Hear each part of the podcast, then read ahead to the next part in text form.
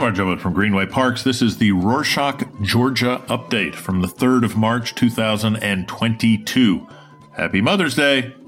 Quick summary of what's going down in Georgia. Let's start out with some updates of the ongoing invasion by Russia of Ukraine. As everybody knows, on Thursday the 24th, Russian President Vladimir Putin announced the start of what he calls military operations in Donbass, Ukraine, and recognized those two republics. Since then, the conflict has escalated. Missiles have hit several parts of Ukraine, including civilian targets. President Zelensky declared martial law and has banned all men aged 18 to 60 from leaving the country. Many women have also chosen to stay and fight. Since the outbreak of the war, Georgian citizens have been gathering in various cities to express their solidarity solidarity with Ukraine and condemn Russia's invasion. Every evening, thousands of people gather in front of the Parliament building on Rustaveli Avenue in Tbilisi. Peaceful protests are also held in Batumi, Rustavi, Zugdidi, and Kutaisi. On Monday, the 28th, Prime Minister Irakli Garibashvili stated that Ukrainian citizens who are stranded in Georgia will be provided with everything they need for free.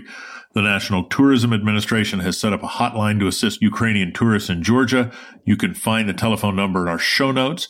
Georgian Postal Service will send all humanitarian parcels from Georgia to Ukraine free of charge through Poland. Many businesses started self-organizing humanitarian aid for Ukraine. They have provided food and accommodation to Ukrainian citizens in the country. Moreover, some people created a Facebook group called Georgia for Ukraine where people can seek assistance. Find this in our show notes as well. On Friday, the 25th, Garibashvili announced that the country will not join the economic sanctions against Russia imposed by the European Union and the United States.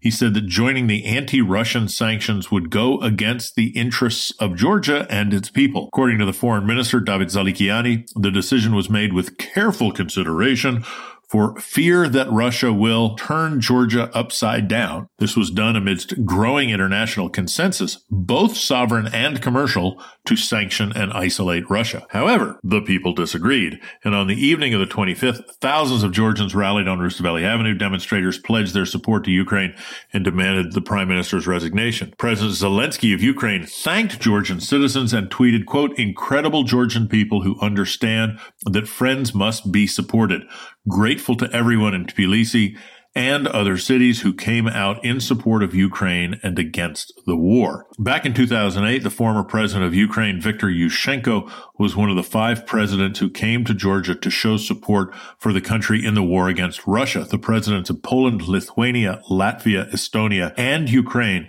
came to the country and stood next to Misha Saakashvili at a massive rally in Tbilisi. On Monday the 28th, many Georgians willing to volunteer in Ukraine could not leave the country.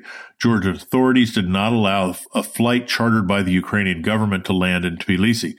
According to the Georgian Dream, or Otsneba chairman Irakli Kobakhidze, allowing volunteers to leave the country would mean direct involvement in the conflict. Huh and the government wants nothing to do with it. On Monday night, 60 volunteers left the country and went to Ukraine by bus Others are planning to do the same soon. Some are going through Poland. Some of the volunteers are doctors. On the following day, the 1st of March, President Zelensky recalled the Ukrainian ambassador to Georgia, Igor Dolgov, because he condemned Otsneba's decision against joining the economic sanctions imposed on Russia and preventing volunteers from leaving the country to help Ukrainian citizens. In his speech, Zelensky described the Georgian government's actions as immoral. Prime Minister of Ukraine, Denis Shmyhal, posted a message on Twitter in Georgian, quote, brave Georgian brothers are waiting at the airport to fly to Ukraine. I hope Garibashvili will show his courage and give them permission to fly, end quote. On the 24th of February, the Washington Post published an op-ed by Josh Rogin called Quote, from his prison cell, Georgia's former president reminds the West how to deal with Putin, end quote. According to Misha Saakashvili, economic sanctions won't be enough to stop Putin. He said that Putin will only back down if he feels threatened by some kind of military operation against him. He backed down in 2008 after the United States Navy sailed into the Black Sea and, very importantly, a large U.S. Air Force transport plane was placed on high alert. To read the full article, check the link in the show notes. How could economic sanctions against Russia affect Georgia? And in what area does the Georgian economy depend on Russia? According to an article published by Jam News, these sanctions will affect the export of Georgian products, tourism, and Russian remittances, which amount to 500 million lari, about 150 million US dollars annually. Link in the show notes. On the 26th, the government allocated 1 million lari, about $300,000 to assist Ukraine. The following day, Georgia sent 80 tons of humanitarian aid, which includes first aid products, medications, and oxygen concentrators. On Monday, the 28th, civil society organizations published a petition addressed to EU institutions and the EU member states. It says that the people of Georgia are fully in solidarity with Ukraine in their fight for independence and European aspirations.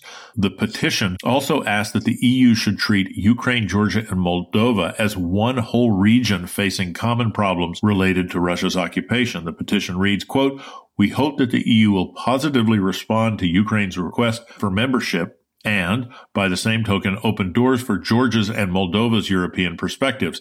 End quote. Link is in the show notes. The government on Tuesday responded that Georgia would not apply for EU membership until 2024.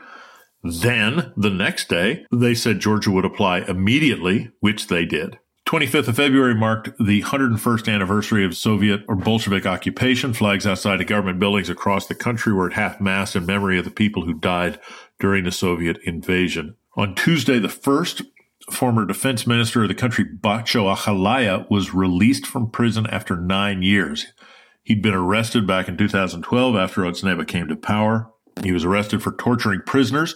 He held a number of leadership positions during Misha's presidency from 2005 to 2008. He was head of the Department for the Execution of Punishment of the Ministry of Justice, and during the period 2009 to 12, he served as the Minister of Defense. On the same day, the Parliament passed the Consumer Protection Bill, initiated as part of the association agreement signed between Georgia and the EU. The bill serves to prohibit unfair commercial practices to introduce European standards for consumer protection. As you might know, the association agreement was signed back in 2014 aimed at deepening Georgia's economic and political ties with the EU. This week, Facebook deleted Georgian pages and groups that were associated with pro-Russian media outlet Alt Info International Society for Fair Elections and Democracy provided relevant data to Facebook as part of its program to resist Russian propaganda and manipulation of the war. As you may remember, Alt Info was one of the organizers of the anti-LGBTQ rally on the 5th of July last year, where nationalistic groups representatives assaulted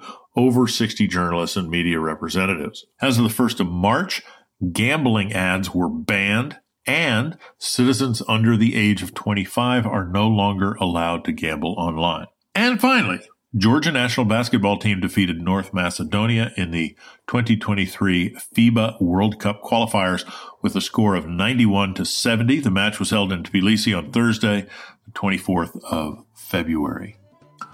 That's it for this week. Thanks for joining. We need some feedback about these updates, something you change. Is there anything that needs improvement? Please let us know. You can email us at podcast at Rorschach.com or follow us on Twitter at Rorschach, Georgia. Nachmandis.